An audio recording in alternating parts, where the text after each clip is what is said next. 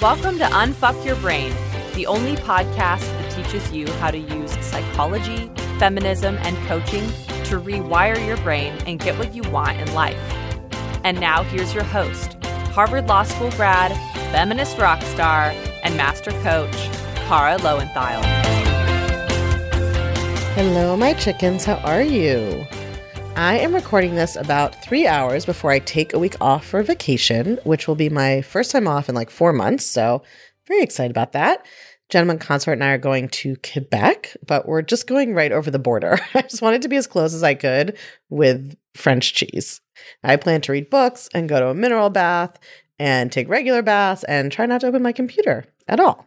But before I do that, it's time for a little tough love episode.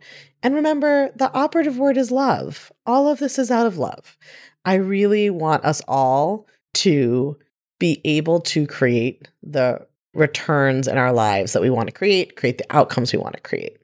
So, in order to do that, sometimes we got to tone down the drama in our brains. Now, society literally socializes women to believe that we're dramatic. That's a very old misogynistic trope about women right? And what society means is like, we have feelings at all. We object to mistreatment or being second class citizens. We want people to pay attention to how we think and feel. That's what society considers dramatic. I obviously don't believe that's being dramatic. that's not what this episode is about.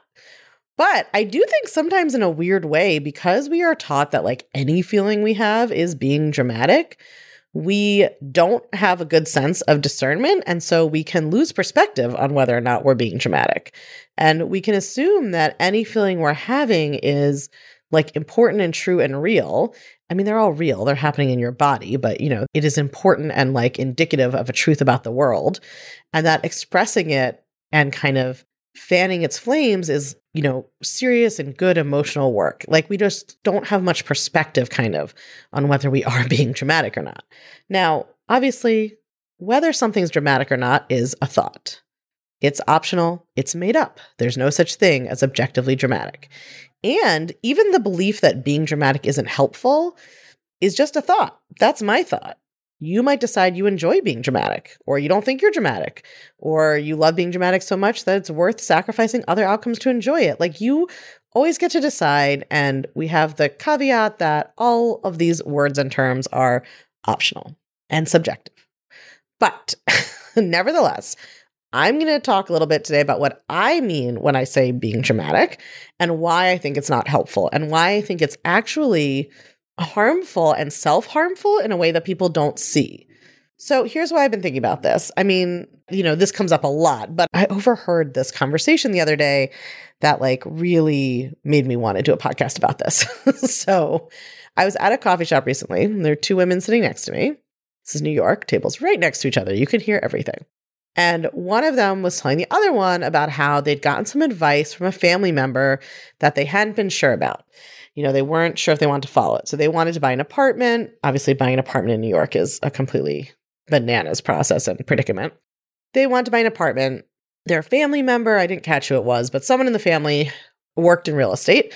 That person advised them not to buy an apartment right now because whatever reason, the economy, interest rates, they'd be house rich and cash poor. I don't remember all the details, but they felt like the family member knew more than they did about real estate, which, you know, sounds like they did in the sense that they're a real estate broker, right? So the person in the coffee shop who had the family member in the real estate kind of overruled their own like desired basically decided to follow that advice. This woman wanted to buy an apartment or make an offer on an apartment, really. And her family member told her that wasn't a good idea. And so she followed that advice and she didn't put in the offer.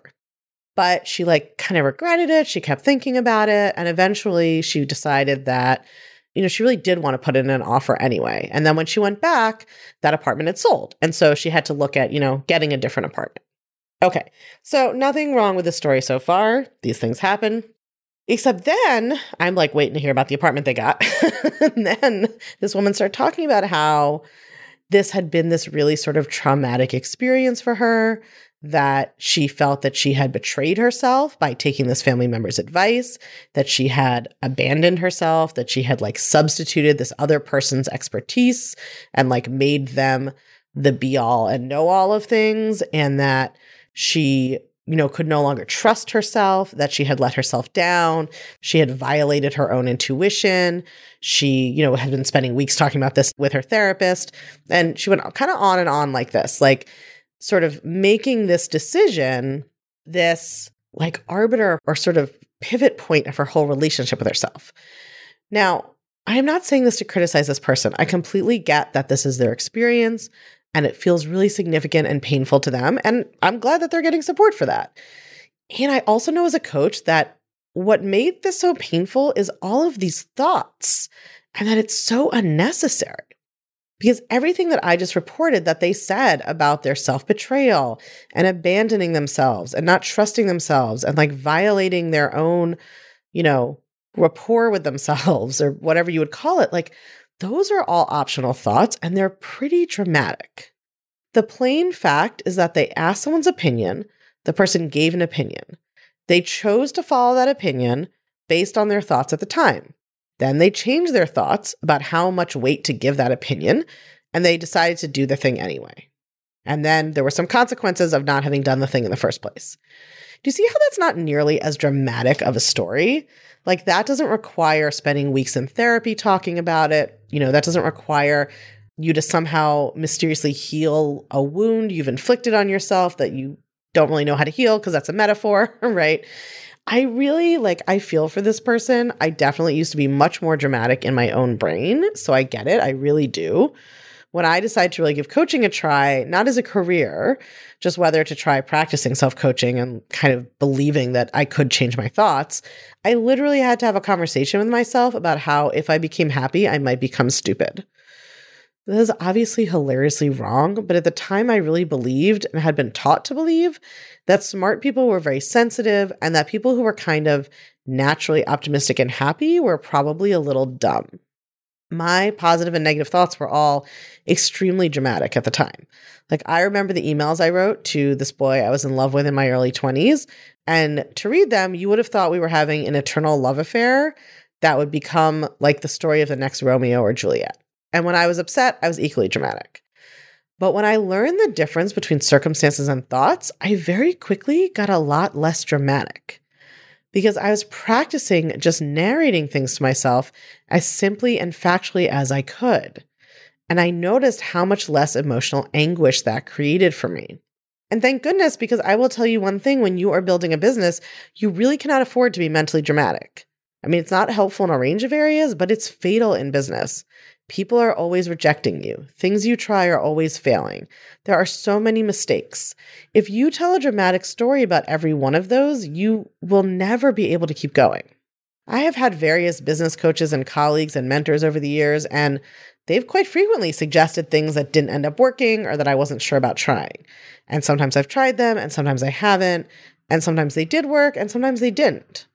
But I've never told myself that by trying advice I wasn't sure about, I was abdicating my own self leadership or wounding my relationship with myself. And that's why it's just never been that big of a deal if I tried something and it didn't work. Right? Not all of my ideas work either. I try my ideas, I try other people's ideas, or I don't try them. Like there's opportunity costs either way. And I always choose what to make it mean. I could use the same lens talking about my dating experiences before self coaching and meeting my partner. I was constantly kind of quote unquote abandoning myself in favor of random men's opinions of me. But the beauty of learning about thoughts causing feelings and actions and results was that it gave me a completely non dramatic way of explaining what was happening.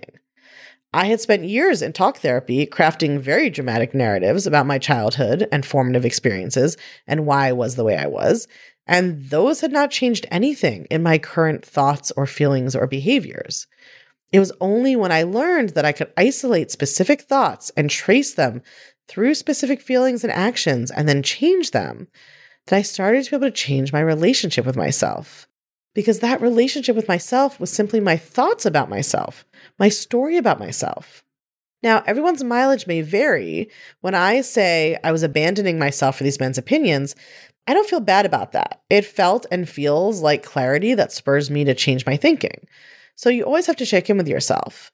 But if that story about myself felt really upsetting and triggering to me, it wouldn't be helpful.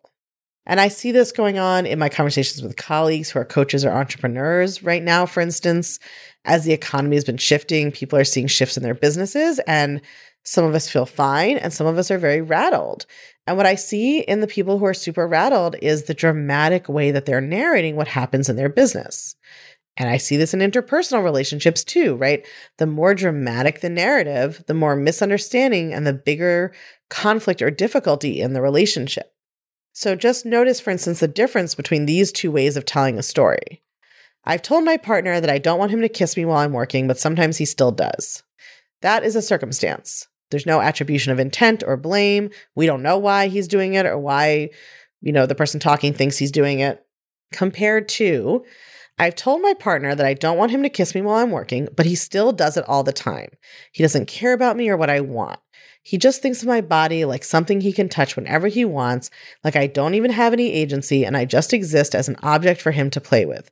He doesn't care that I'm trying to focus and I already do so much for the house and the family, and I just want to be left alone, but he doesn't respect me or what I want.